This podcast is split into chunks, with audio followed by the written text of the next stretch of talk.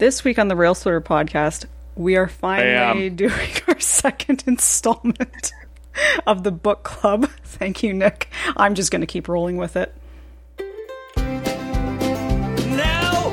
Now! Now! Not five, not four, not two, just three. The Railsplitter, axe in hand, looking out at a frontier of hope and possibility.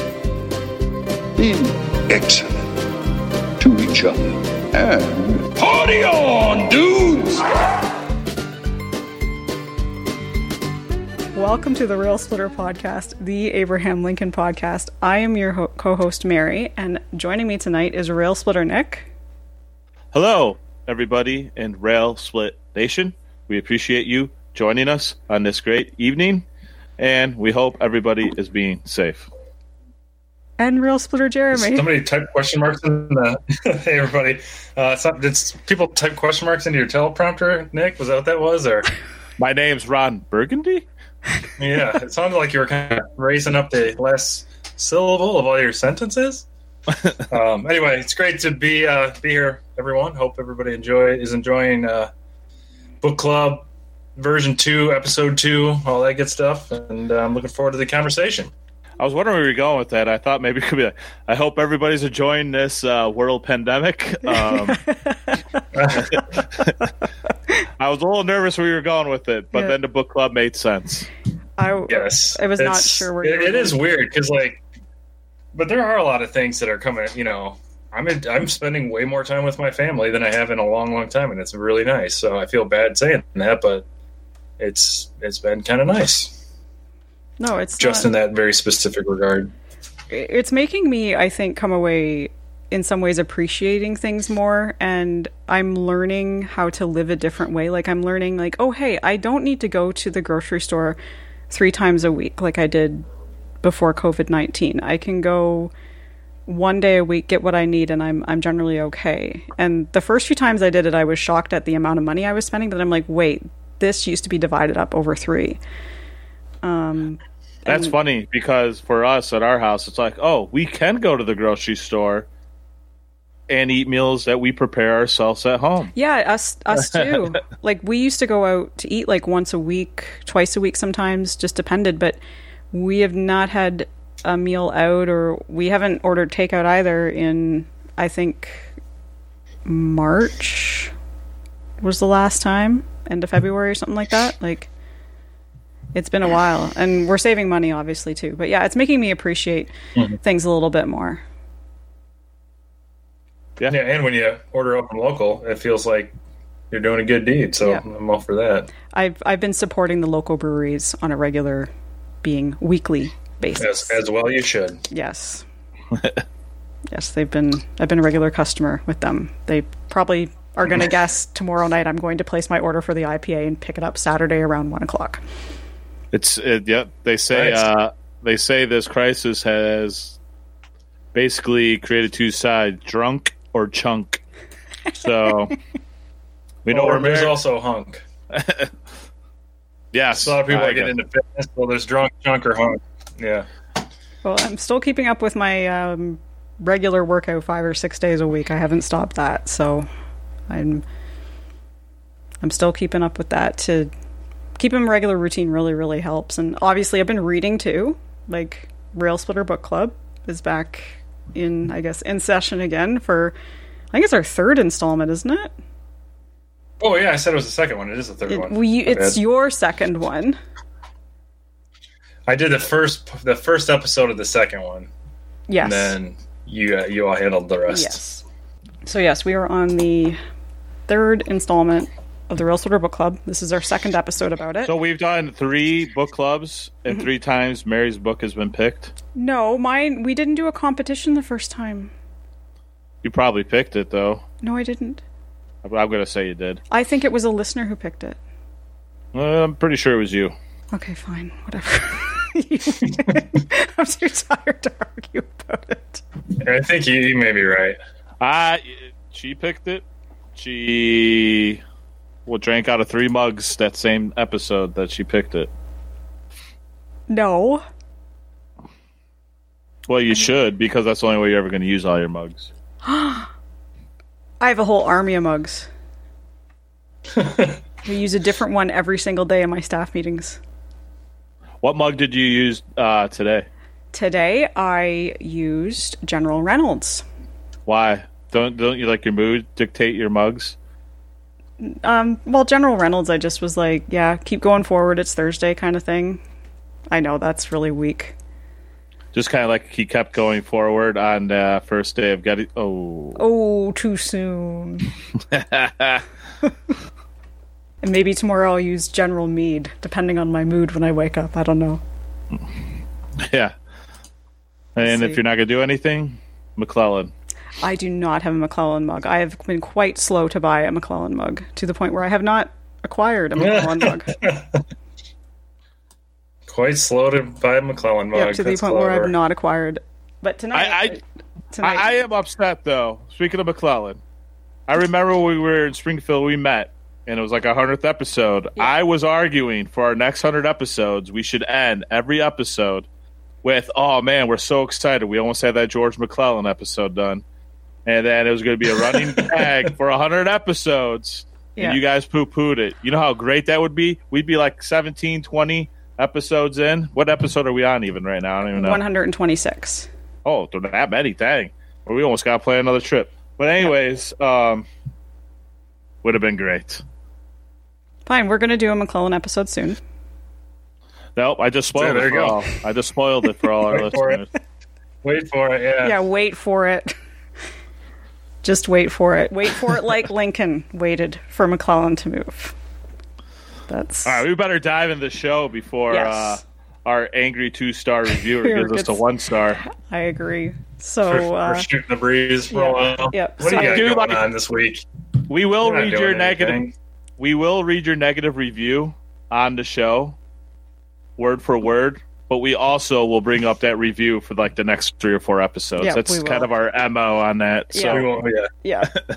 Yeah. Anyway, okay, so today we are discussing chapters 4 through 6 of Tried by War by James M. McPherson, and that will take us from May of 1862 until January of 1863. So I think we're we're about halfway through through the book and we're January 1863. So we've got 2 years of the Civil War left to go and 3 or 4 chapters. that's it. Yeah. So he's obviously, I think he's covered, I think McPherson's covering a little bit more detail in the first part of the book. And I think the last part of the book is going to be maybe, I don't know, not as heavy on the details than the first part was. Maybe it's just because Grant, somebody competent, came in and That's true. There was not as leave much to, yeah. there's not as much to, to I- discuss. I do have some thoughts on that. Actually, I do have some thoughts on that when we get into the get into the to the analysis or whatever of the this week's chapters. Yeah. So the major So- things that are covered in this are, you know, like we've got Battle of Antietam, got the Emancipation coming out. Um, looking at, there's a lot of drama with McClellan. There's the removal of McClellan that happens in these chapters as well. Um, there was um, some stuff, or there was some stuff with um, Fremont and McDowell as well with Stonewall Jackson, which was quite interesting to read in chapter four. And overall, I felt the chapters were pretty, like, I felt pulled along through them. Like, McPherson's a very engaging author, I thought. What do you guys think? yeah, he's all right. I mean, he's a good author. Yeah. I think the problem for me is are we talking about the overall thoughts on Yeah, all the just the chapters? overall thoughts on the chapters. Okay. overall thoughts on the chapters i felt like a lot of stuff kind of covered stuff that um, i've read in other things before Mm-hmm. there were some things like especially when we talk about chapter four with mcdowell and how he kind of talked about that decision lincoln made to keep him uh, those troops instead of sending mcclellan i Yeah. enjoyed that uh, but a lot of it was kind of you know stuff i've come across or thought about or read which doesn't mean that it's a flaw in the book because i don't think the book's meant for like you know um, people who have you know do a podcast on Lincoln and talk Civil War every week. So I, I think it's more for a person with a common background, um, a little bit more bare bones. Um, But yeah, I mean, it definitely was not like a dry read at all. No. So my, I don't know where I'm going with this. I felt like I was an ass, and I'm trying to make it up for it. So I apologize, James McPherson, if you're listening. Um, you are a skilled writer.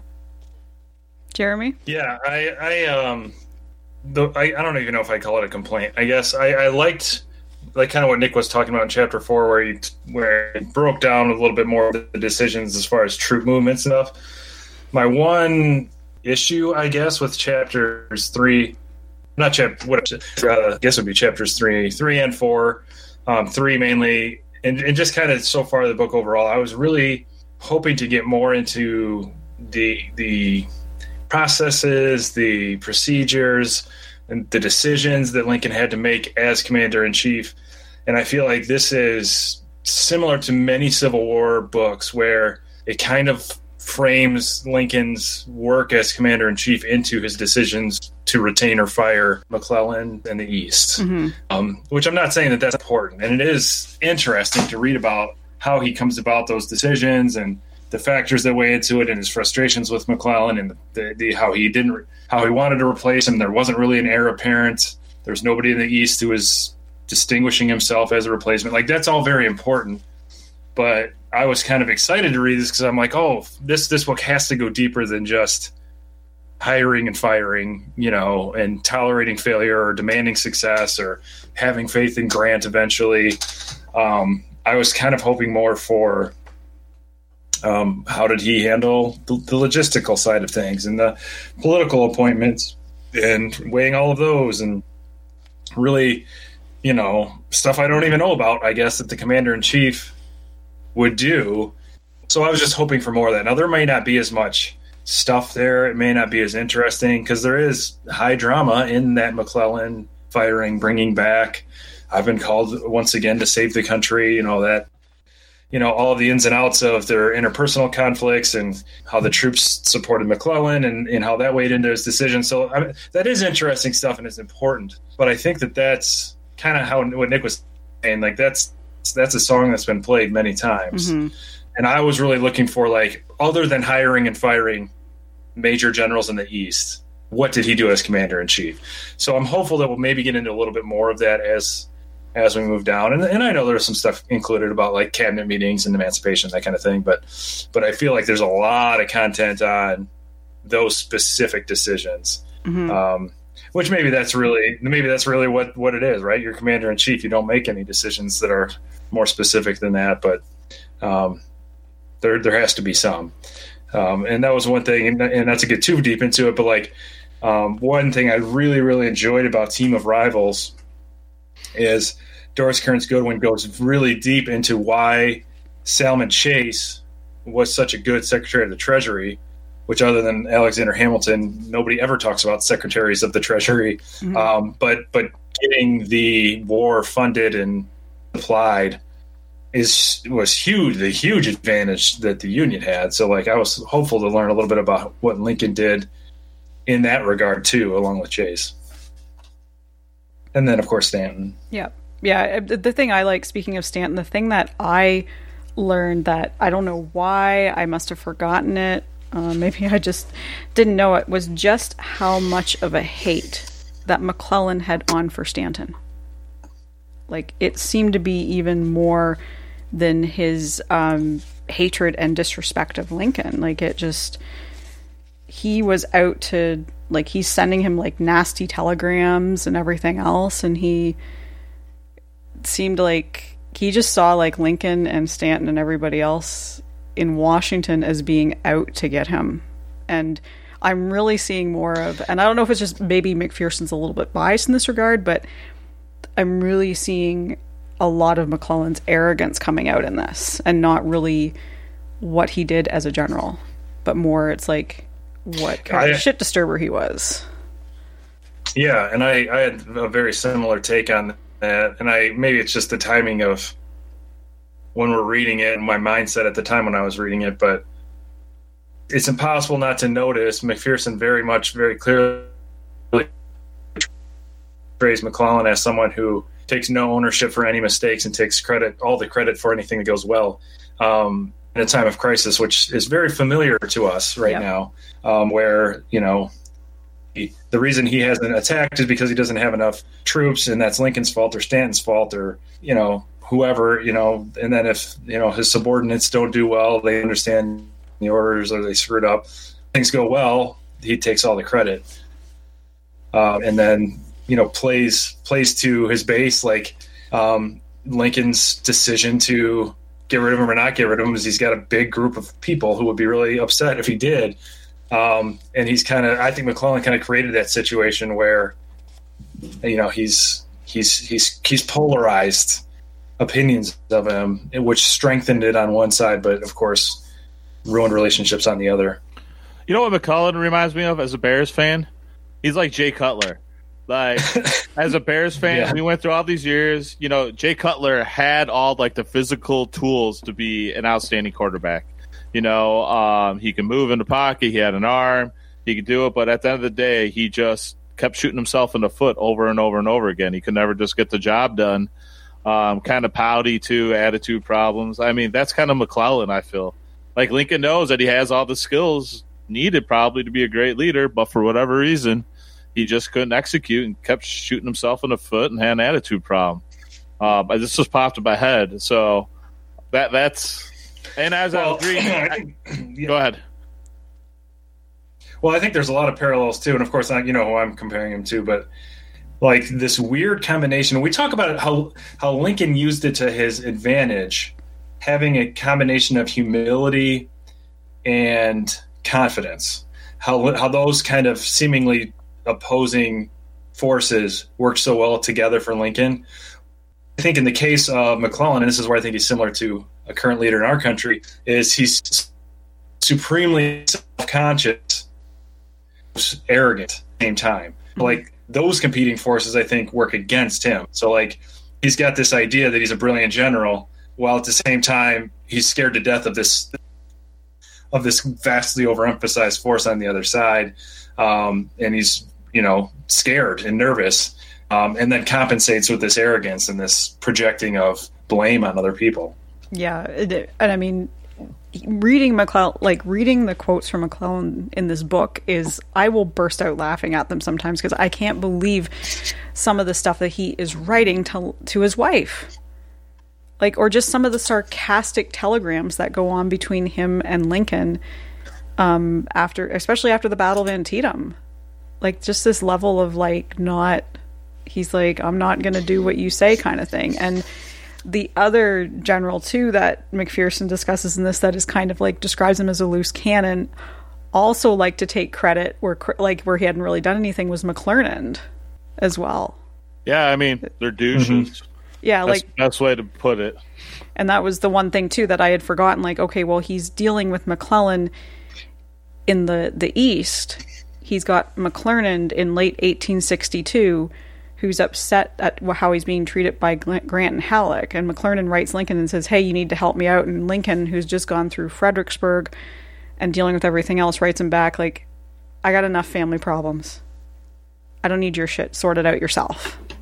And McPherson does it really well, basically leaves it hanging that this is not the last time we're going to hear from McClernand. I really like that, you know, he's he's showing that okay, he's got McClellan here and then McClernand over there and he's having to deal with both of them.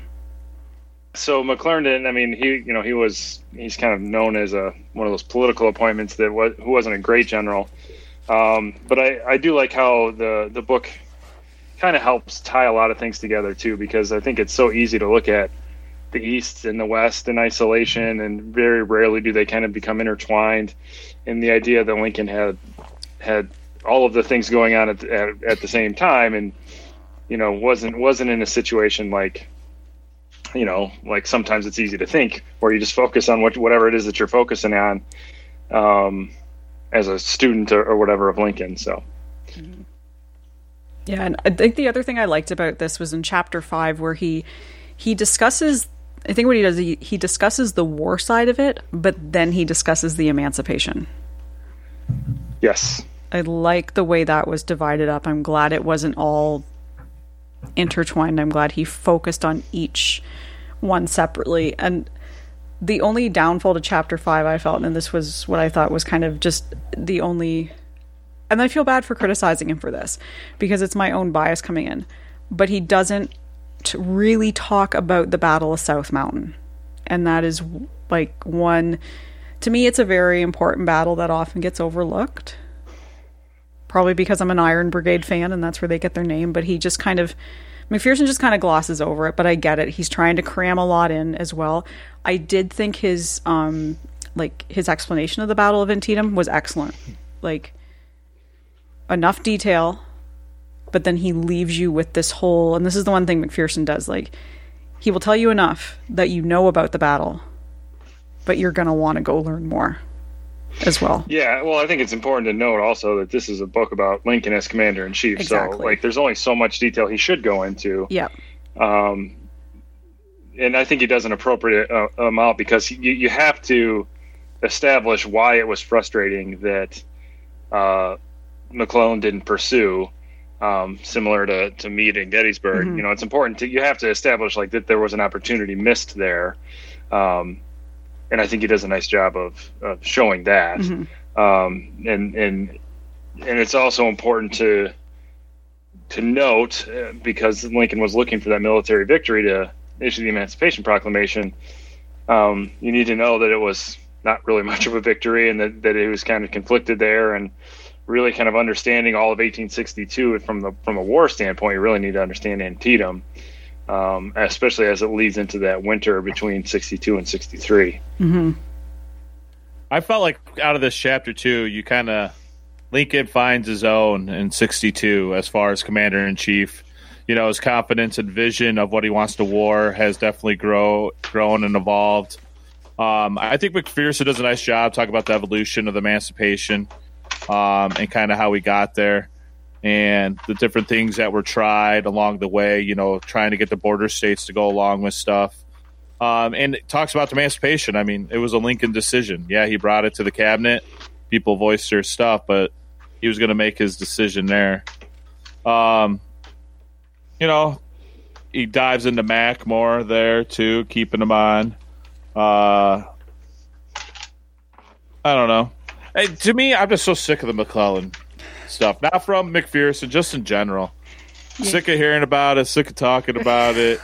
It's like I, to me, I'm over Mac. I'm done with him. Uh, the only thing else I would want to know that has any interest as far as McClellan's concerned is what did he see when he was over in you know Prussia, Russia? Um, what did he observe there that influenced his military decisions? Oh. That's the only type of interest I have. Did he see something terrible that scarred him for life, that led him to be you know so um, hesitant to put his troops um, in the way? Outside of that, I'm done with him. Don't care. He's a douche. Wipe him off. Get rid of him. I- I- that's just where I stand on McClellan. This is nothing against McPherson. It's all about McClellan. I think there's so many more interesting figures that I personally um, need to take time to look at, go dive in deeper, and stuff like that. There, Yeah. there, there is for sure, and and I mean, this book is is a general overview of like you know bringing in Yeah. the Civil War with Lincoln, so you're not going to get those kind of like little out of the way characters. Um, Well, McClellan's got to be a character for it. Like I, I Oh. totally get it. McClellan, especially with the way he's making this, is how Lincoln worked with his, you know, his generals. He's got to be in it. Um, I think I'm just burned out from reading too many similar type books over time. Yeah, because he does get focused on a lot. Like if you read Sears, Yeah. Sears talk well, Sears has written a whole biography about him. Um, you know, he comes up quite a bit, and I mean, he was basically a thorn in Lincoln's side for, you know, how the the first part of the Civil War until Lincoln finally just was like, uh, yeah, no more. But it'll be interesting to see, and I have not read ahead yet. I stopped at chapter seven because I didn't want to get ahead of myself. Sure you did. No, I seriously did. um, it'll be interesting to see how it, McPherson treats Meade um, with regards to his not retreating, or not retreating, but not pursuing Lee, and also to see what McPherson has to say about Lincoln's reaction to that, and if he's tying it back to he well he learned from McClellan that you got to be on these generals and and all that. But I think too, Meade's we'll probably see Meade's not non pursual of Lee is a little bit different than McClellan's non pursual of Lee. Very different Yep. circumstances. So I'm looking forward to that analysis, and I hope I'm not hyping it up for myself. But as a person who's a huge fan of General Meade, I I really am curious as to what he has to say about that. Yeah, I think it's it's an important point when you're, when the book is about Lincoln as commander in chief because I think Lincoln um, part of his military genius I think is he understood before anybody else that that the the tactical advantage or the not even ta- not tactical but strategic or general advantage was the the North's the Union's ability to produce and to just having more resources and that it was going to be a war of attrition and you know this this whole um, pursuit of a retreating army probably made more sense from like the we need to destroy their ability to make war as opposed to controlling the field right like you know i Mhm. think that these old school west pointers are conditioned or, or trained or you know it's ingrained in them that you know you, you if you push the enemy from the field you've won the battle um, and whereas i think lincoln was like if we can if we put constant pressure on them we need to break their ability to make war Mhm. inflicting casualties you know it's not a scoreboard but the more casualties you inflict they couldn't sustain the losses like like the union could Yeah. so um, i think that was what he you know the pursuit particularly at Antietam was was less about like assuring this victory as it as it was maybe maybe even just because because they had lost so many resources and and men um, to to make it worse like to to, to put the pressure on. Yeah, I think Le- Le- you bring up a great point. Lincoln was more realistic of what the cost was going to be than McClellan ever was, um, and I think there was some others as well that the book hits on outside of Grant and Sherman too. Like, eh, like I think a lot of times we think like Grant and Sherman just had like this epiphany, like you know when they're fighting, you know, with the March to the Sea, but like that is developed way before that. Oh, you know, yeah. even before Vicksburg and stuff like that Yeah. um, that hey, this is what it's going to take. We need to kill their will to fight. I think another thing that the book did, especially in chapter six, I have written out in my margin. Sometimes shitty rigs leads to better things. Um, there's this Instagram account. Basically, it's all these filmmakers who are like experiment, like have to make shitty rigs. Like they forget their tripod and they got to figure out a way to set it up. Basically, the argument I think he brings up a couple times is like the Union had too much sources and it like resources and it hurt them at times Yes. because their generals always wanted more and the south never had more so they were forced to make do with what they had which led them to be more creative more resourceful to take chances like lee did. Um, so I, you know i found that kind of interesting as well because um, i think that happens a lot um, to stuff like that. And then mcclellan you see that a big time. Like he knew he had he could have the opportunity to have more resources so we always settled on that instead of thinking outside the box, being creative, or just going for it. Whereas the South was more likely to do that, especially at the beginning. I completely agree with you, and that was actually the point I was going to bring up. Is just like this whole the North was always wanting more, and more, and more, and then you have like, you know, Lincoln actually raised a point like, well, look how far Jackson. He somehow found out how far Jackson had marched his men. He's like, we could do that if we cut the resources in half, and I think he was encouraging his generals like, could you you know, look at doing this. But because in you know the way McClellan had made the the Army of the Potomac, the men were so accustomed to the amount of rations they had, to what they always had, that to go any below that. Was And then it also not how they talks about. Lincoln. Sorry. And it also talks about how Lincoln's doing research. He's reading about Napoleon's armies, Mm-hmm. which didn't have nearly the rations or the supply wagons with them. Uh, so, like, the more he's learning about stuff, I, I think the more he's becoming more and more frustrated with that stuff. Mm-hmm. And yeah, it is an interesting dynamic.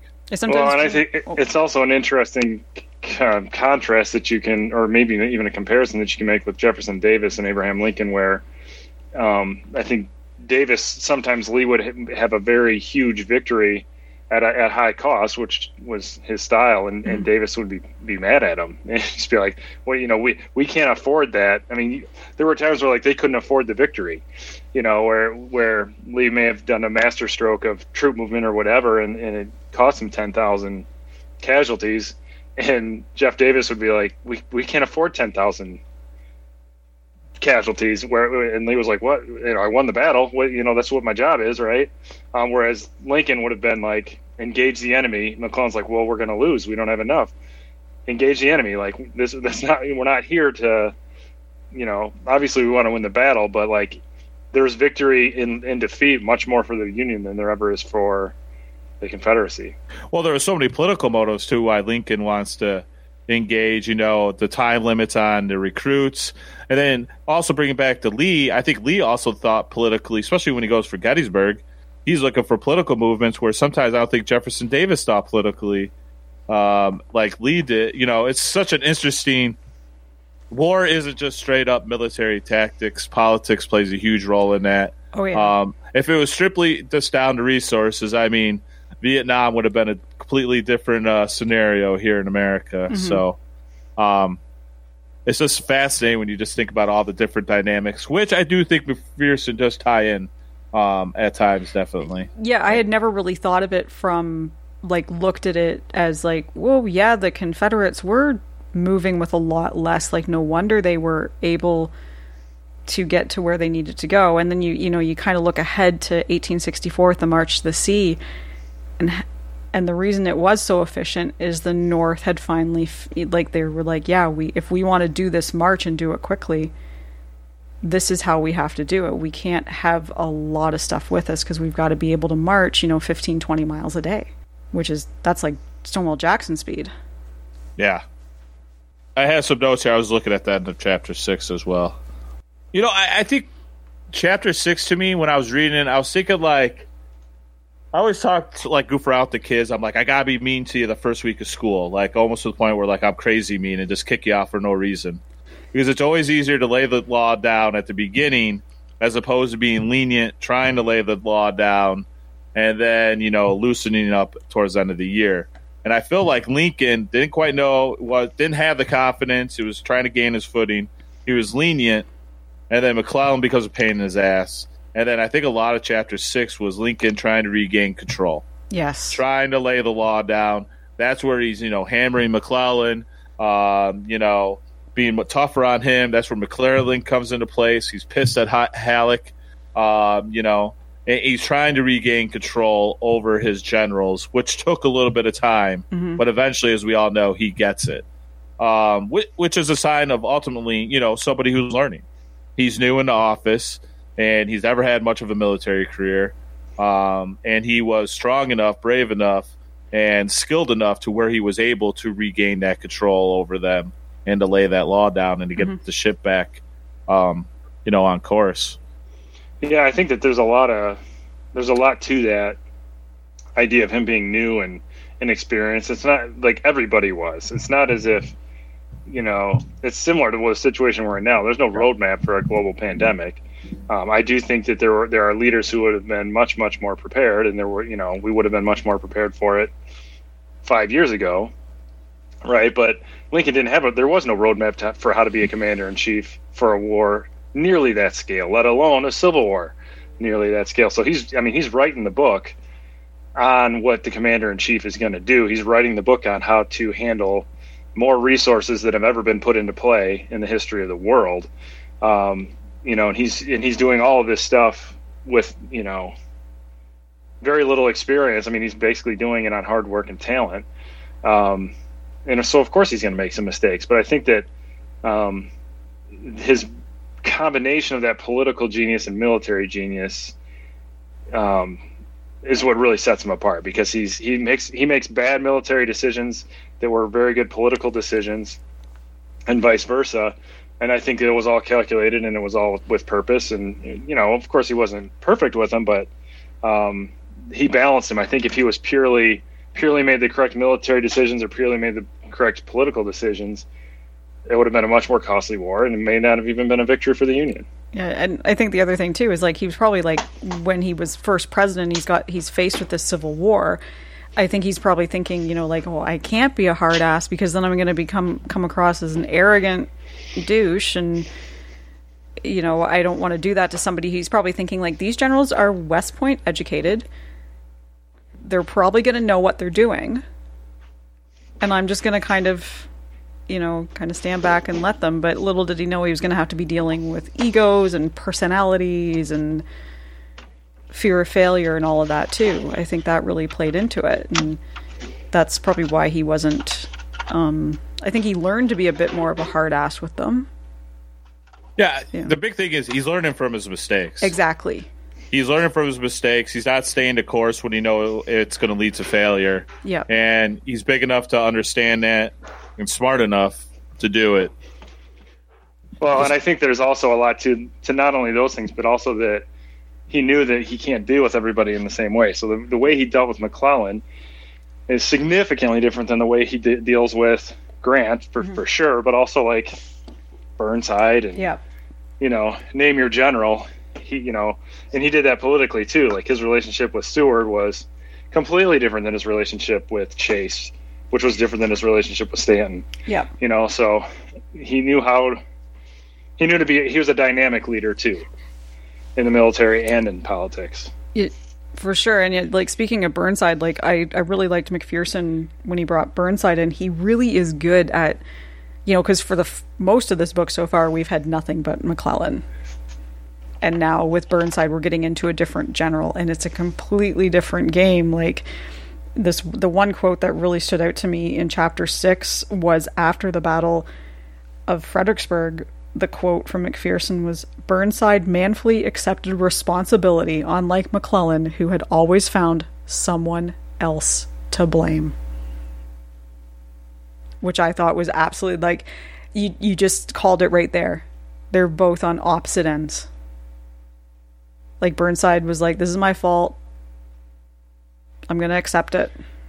yeah burnside he's from and i like how mcpherson does a good job of showing this how he was so reluctant to take command like refused to take it and was until it was basically pretty apparent that he couldn't refuse any longer and then was so quick to blame himself and to you know maybe even go beyond taking responsibility and just like being like offering to resign on his own and those kinds of things. Like that difference of you know that both of both he and McClellan were very self-conscious but Burnside didn't have that arrogance and really didn't even have that confidence either. Um, which to me is interesting but it's also like keeping in mind that you know we've got an army of you know 100,000 people. And somehow he you know all of these people we're talking about when we talk about their flaws were pr- promoted enough times to get to be a major general or you know brigadier general or whatever. Like what, what was it about their career that got them here? And then and now we just look at all their flaws. Uh, McClellan I think is a little different because he had that business experience and he was you know ranked high in his West Point class. So he was a little bit more destined for that that role. But a lot of these other guys like Hooker and Burnside and you know guys like that like obviously they did enough right to get promoted to, to, Yeah. And and they pretty high spots they did good things. Like they they were talented when they were in the lower commands. Hooker especially was that way. But all anybody remembers him for is Chancellorsville, and I really think that's unfair. And it's, it's also all anybody remembers Burnside for is Fredericksburg, and we don't stop to take a look at what else these men did. And I, you know, feel bad. I I do, especially for Hooker, that they're only getting, and Hooker's going to be in the next chapters, I'm sure, but they're just getting remembered for their failures. Well, Burnside was put in such a bad spot. I mean, oh, he, you know, as everybody's pissed that Mac didn't move, and then he's got to move, and then like he he was put in a bad spot, and he didn't have the skills to overcome the situation he was put into. no, and, and some of it, I mean, his his plan for Fredericksburg was was pretty good, but it didn't account for what Lee could have been doing, and they got held up because of the pontoons, because of the red tape in Washington as well. So some of it was just completely Well- out of his control. And a lot of these battles, I mean, they could have shifted on a dime. I mean, Fredericksburg, they did make a, you know, if they re-support that left, you know, they're getting on the right flank of the Confederates there. They, you you know bring some troops in there and forget about Marye's Heights and who knows how that turns out. Like every one of these battles, that like whether they're lopsided victories or not, there's always like huge moments where it could have swung one way or another. Yeah. For um, for who knows, you know? I mean, shoot, yeah, the but I think that's that's where you see a difference in that leadership. I think Yeah. because Lee had an eye for that. Mhm. You know, everybody talks about how he was this huge risk taker, but I think he had he had an eye for those kinds of things and was able to adapt more. I think that there's you know a lot of I always, I talk a lot about Eisenhower's quote about how a plan is everything before the battle and nothing once it starts. Mhm. Like like I think that was part of the problem with Fredericksburg is like you, you got to adapt. Like it, when you see that it's not working, you can't say like, well, this was our game plan, so you know we're going to stick to it. This is where we wanted to attack because I mean, hell, Burnside didn't learn that on the bridge when you know attack after attack after attack kept getting repulsed to say like, I don't think this is working. Perhaps we should try something else. Um, you know, because he was just trying to take that bridge. Yeah. I think you see that similarly in, in Fredericksburg, where Lincoln's looking for somebody who can be creative, be adaptive, um, and I think Grant brings that at least a little bit. It's kind of like being an assistant coach. Like when you're assistant coach, you're never wrong. You know what I mean? because it's only the head coach that makes wrong mistakes, and then the parents always love the assistant. Um, majority of the time, Yeah. So- unless when you're coaching with Dredge. But um, anyways, but That is an obscure reference that very few people outside of Yeah. our community are. I aware would not understand that at all. yeah, he's like the nicest guy ever. He's like the only Oh, I okay. coach with him. Usually the head coach is like the bad cop, and the assistants are usually the good cops. Not in that scenario. Um, great guy though. I don't think he listens, but if you do, you- you're the man, Dredge. Uh, you know, it's like assistant coach. It's a lot different being assistant coach than being a head coach. When Yeah, that's- those that's why- final final decisions are on your shoulder, you know, it's one thing to recommend changes, but when you're out there and then you know in the heat of the moment, and, and you see it a lot in sports when assistant coach becomes head coach, they freeze, and I, I think that's what happened in Burnside and couldn't Yeah. readjust. Yeah, he Yeah. he froze completely, and he couldn't. I don't think he was able to delegate. Which again, it's going a little bit in the future here, but Meade was able to delegate very well at Gettysburg, um, especially when he wasn't there for for part of it. Um, but yeah, Burnside just you know he had men coming to him and saying like, "Should we do this?" And he just kind of blanked. I think. I, have a feeling that this is Nick's very roundabout way of telling me he doesn't think I'm going to be a very good principal because because I'm like the number two. I mean, I'm, I'm that like general. I'm like the Burnside who's you know anything that goes wrong, I can you know so it's on the principal, and things that go right, they're like, oh yeah, you work really hard. Not true. I was in complete coaching mode because I was actually thinking how uh, McClellan's like a coach who's awesome setting up a practice, Yes. getting his players conditioned, but he can't do a damn X's and O's and execute a game plan. So I was not thinking that. I know, I knew Uh, you were. I know, I know. It's not always about me. So, Um, but I do think I do like that because I'm always like, you know, I like the Bears, so like I always like when the Bears hire a former head coach to be like their offensive coordinator because I'm like, hey, they had to do something to get promoted all the way to head coach. There's only 30 of them in the world, NFL head coaches, you know, so um, there's they had to do something right. You know, sometimes it works out, sometimes it doesn't, but um, yeah, that's so there's there's something to that. yeah.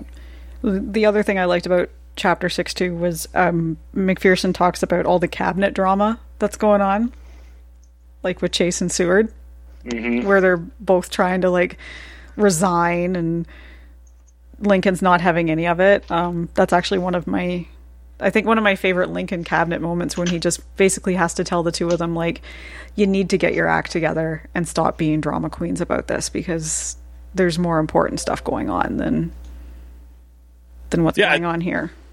Chapter six is basically Lincoln. I'm sick of everybody's shit. I'm sick of it all. Yes. Get your act together. Quit acting like children. Whether it's my damn cabinet, whether it's my damn generals, um, and if you don't, some heads are gonna frickin' roll here. Yeah, and he like McPherson's really good at talking about the the hand how Lincoln handled the situation with Seward and Chase, like outlining. You know, this book is about his military genius, but McPherson is still talking about his political genius too, sho- showing like, hey, this guy is handling it from both sides. And I agree with what you said, Nick. Like chapter six really was Lincoln had finally he'd had enough of everybody's shit by this point. Yeah, and I'm sick of McClellan's shit. Well, McClellan's gone. 2020, still sick of his shit. McClellan's gone from the book now. He might make a brief reappearance in 1864. When he gets his ass whooped. Yeah, exactly. Because he decides he wants to be president. Um, But that's still, I mean, just because I like messing with Nick, but like I think that that's you can't ignore that. Like he No, doesn't you go can't. away. No. He ends up be, he ends up becoming the governor of New Jersey. Like you know, we we joke about him all the time, and he's like gone down in history as being almost as bad as potentially a traitor.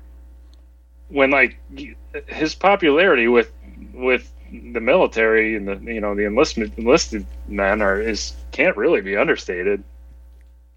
And I do think he gets you know long term he gets a bad rap. Like he didn't know the letters to his wife were going to become part of the historic record. You know, it's like you know he gets painted to be, I- and I think it's an accurate portrayal that he's this arrogant person. But like, you know, imagine if every text you sent to your spouse becomes part of a historic record that they analyze your character on for for centuries to come. Uh, governor of New Jersey is no accomplishment. Just for the record. Just kidding. Just kidding, New Jersey Garden State fans. Chris Chris Christie's a big fan, I'm sure, of the show. but those letters he wrote to his wife are hilarious. I've got a whole book of them. It's, Oh, yeah. I love reading them. They're some of them. I'm like, wow, is this guy like really? Is he for real? I'd almost rather read Fillmore journal entries than Fillmore letters. Ooh, there's our Fillmore reference for the episode. Almost. Rail Split Nation. almost. Almost. Bold statement. So I bought a book of McClellan's letters at a used bookshop in Gettysburg. Oh, nice. Yep. It's edited by James Sears as well, so he throws in some pretty sarcastic footnotes Oh, cool. in them, which is great. So yeah, I think so far in the book, chapter six has been my favorite. I don't know if I have a favorite chapter at this point. I'm still evaluating all of them fairly at this point. I, I, I liked how he how he opened, um, you know, and kind of painted the picture of what the commander in chief was, and drew some lines to previous administrations, and really showed how Lincoln was writing the book on becoming commander in chief. Actually, I think I like the intro the best. to be honest. That's kind of what I'm talking about. It, Yeah. Really, I mean, it kind of it brings you in in, in a really powerful way. Yeah, he's. I mean, it's it. I mean, overall, I'm enjoying the book. I just, I don't know, something about chapter six. I was really like, wow, this is really starting to pick up here. But, you know, I mean- Sorry. oh no, go ahead. I was just gonna say this this isn't really worth interrupting you. I go, yeah, it's a solid book. I mean, it's no book on Reconstruction, but Ooh, shade, Shade thrown. shade thrown. Um, but yeah, overall, I enjoyed the, the these three chapters. Um, and I enjoyed the discussion we just had about it too. Um, which we are almost at time for our show. So, um, any wrap up thoughts on these three chapters? no, looking forward to uh, the next three. Um, and definitely looking to see um, if, what they go into detail. I know me and Mary have talked about how we like Hooker a lot. Um, and so I'm kind of interested to see that and kind of where it goes and how he finishes it all up. Yeah, likewise. Um, yeah, it'll be. I like you know the decision to, to to really bring Grant into the fold, and um, you know, and I I always like the transition from the end of the war. Not to bring up the Reconstruction point again, but like you know that that just the year 1865 while Lincoln was alive, just you know. Because the way it was that 1864 ended, that it, you know it being pretty clear that the war was going to end shortly into 65 just what you know what he did in that time and, and preparing for that you know culminating with the second inaugural. So um and and and if there's anything um put into like lincoln's conversations with with grant regarding lee's surrender and decisions to not punish um and, and prosecute uh, leaders from the confederacy and that kind of thing or all of the leaders from the confederacy. So yeah there's a lot uh, a lot of good stuff to uh, still get to For sure. So, does that wrap up our discussion on chapters four, five, and six? I believe so. Awesome. So that means we're ready to move on to our weekly features, which our first one is of the people by the people. So who would like to go first? Who's Uh, I prepared? can go first. Uh, yeah, I, mine is more general, just because I saw man probably ten posts today, Lincoln related, uh, all with the same theme, which I thought was cool because apparently this is a thing in 2020. Believe it or not, today is National. Uh, we're recording on the 30th of April. Uh, today is National Honesty Day. Apparently, so there's been a lot of really clever posts uh, about our friend Honest Abe and you know where where that nickname originated from and his legacy as being honest and um, so I'm going to collectively nominate or, or bring up all of the Honesty Day posts that I've come across. Sweet. Nice. Awesome. Uh, mine is off the Twitter, and it came from uh, yesterday, so April 29th, which is probably two days. Well, I don't know whenever you're listening. Christian McWhorter uh, posted. Uh, basically, he retweeted with a comment. Uh, Lincoln's first speech will be going on display at the museum once it reopens. And the Lincoln Presidential Library tweeted out uh, kind of the first speech, which is Abraham Lincoln made his first known political speech in 1832 after serving in the Black Hawk War. So something to look forward to once we can get back out there and visit some sites. It's awesome. Um, so it's always cool. He one of Christian's main jobs is, you know, I don't know if it's his main job, but one of his job responsibilities is to rotate the stuff out of the cases. And he always, and uh, based on talking to him, he puts a lot of thought into what he's putting out there. So that will be cool to see. I haven't never seen that and didn't know that was his first speech. it might have to be a rail splitter road trip. Yeah, I like it. 2022, baby. Yeah. God, I hope not. I also hope not. That will, Yeah, no, no. We're going to be back sooner than that. We're going to be doing a real sort of road, road trip way sooner than that. Okay, so uh, mine comes from, it's actually was posted a few weeks ago, but it was very eye catching from Ben Holmes, who is, I believe, our listener in England and, he's a listener from the early days. He got his um, book collection all together on the same bookcase. It's all like Lincoln and Civil War. I'll just I don't know how well you guys can see it. Holy cow, yeah, it is yeah. like it's a work of art, and I'm envious of it. But yeah, I see a lot of familiar books on there. But wow, it was just. Wish I could have my books organized that well. It looks. Uh, I have various book piles in my room that I need to get on my bookshelves. Um, but yes, Ben, thank you. You have a beautiful book collection. And then our next feature, um, this week in Lincoln, comes to us from our listener Andrea, and she has drawn. She's been doing um, some really cute cartoon drawings, and the first one she did was of Abraham Lincoln, and I think you guys have seen it before, but That's so cool. there it is. It's so cool, and she's done a few other ones as well, but they're they're super cute, and um, I don't know. It just in all this chaos going on, you see a lot of like negativity and all that, but this just I don't know. It was it just brought a smile to my face. So thank and, you. and I just and another shout out to, to her. She's like OG rail splitter. Like she was with us from the from early days. So Yeah. um, it's awesome that we were able to share some of her uh, her artwork. Yep, and she actually visited. Um, she visited the Speed Home, right, and did an interview there Mm-hmm. Sure did as well. Yep, yeah, we sure did. and yeah. So so Rail Split Nation, if you ever do anything like that, go to a site and interview somebody. Like, feel free to Yeah. let us know. And Yeah, we're uh, we're, we're always recalculating our budget and our travel. Our travel budget's not huge. no, it's not. right now, our travel, or it's not our, our budget. Our travel is non-existent. It sure is. One of us cannot get to the U.S. right now because the border is closed to everything but essential traffic. We should budget buy right now, man. This is the time to be buying tickets.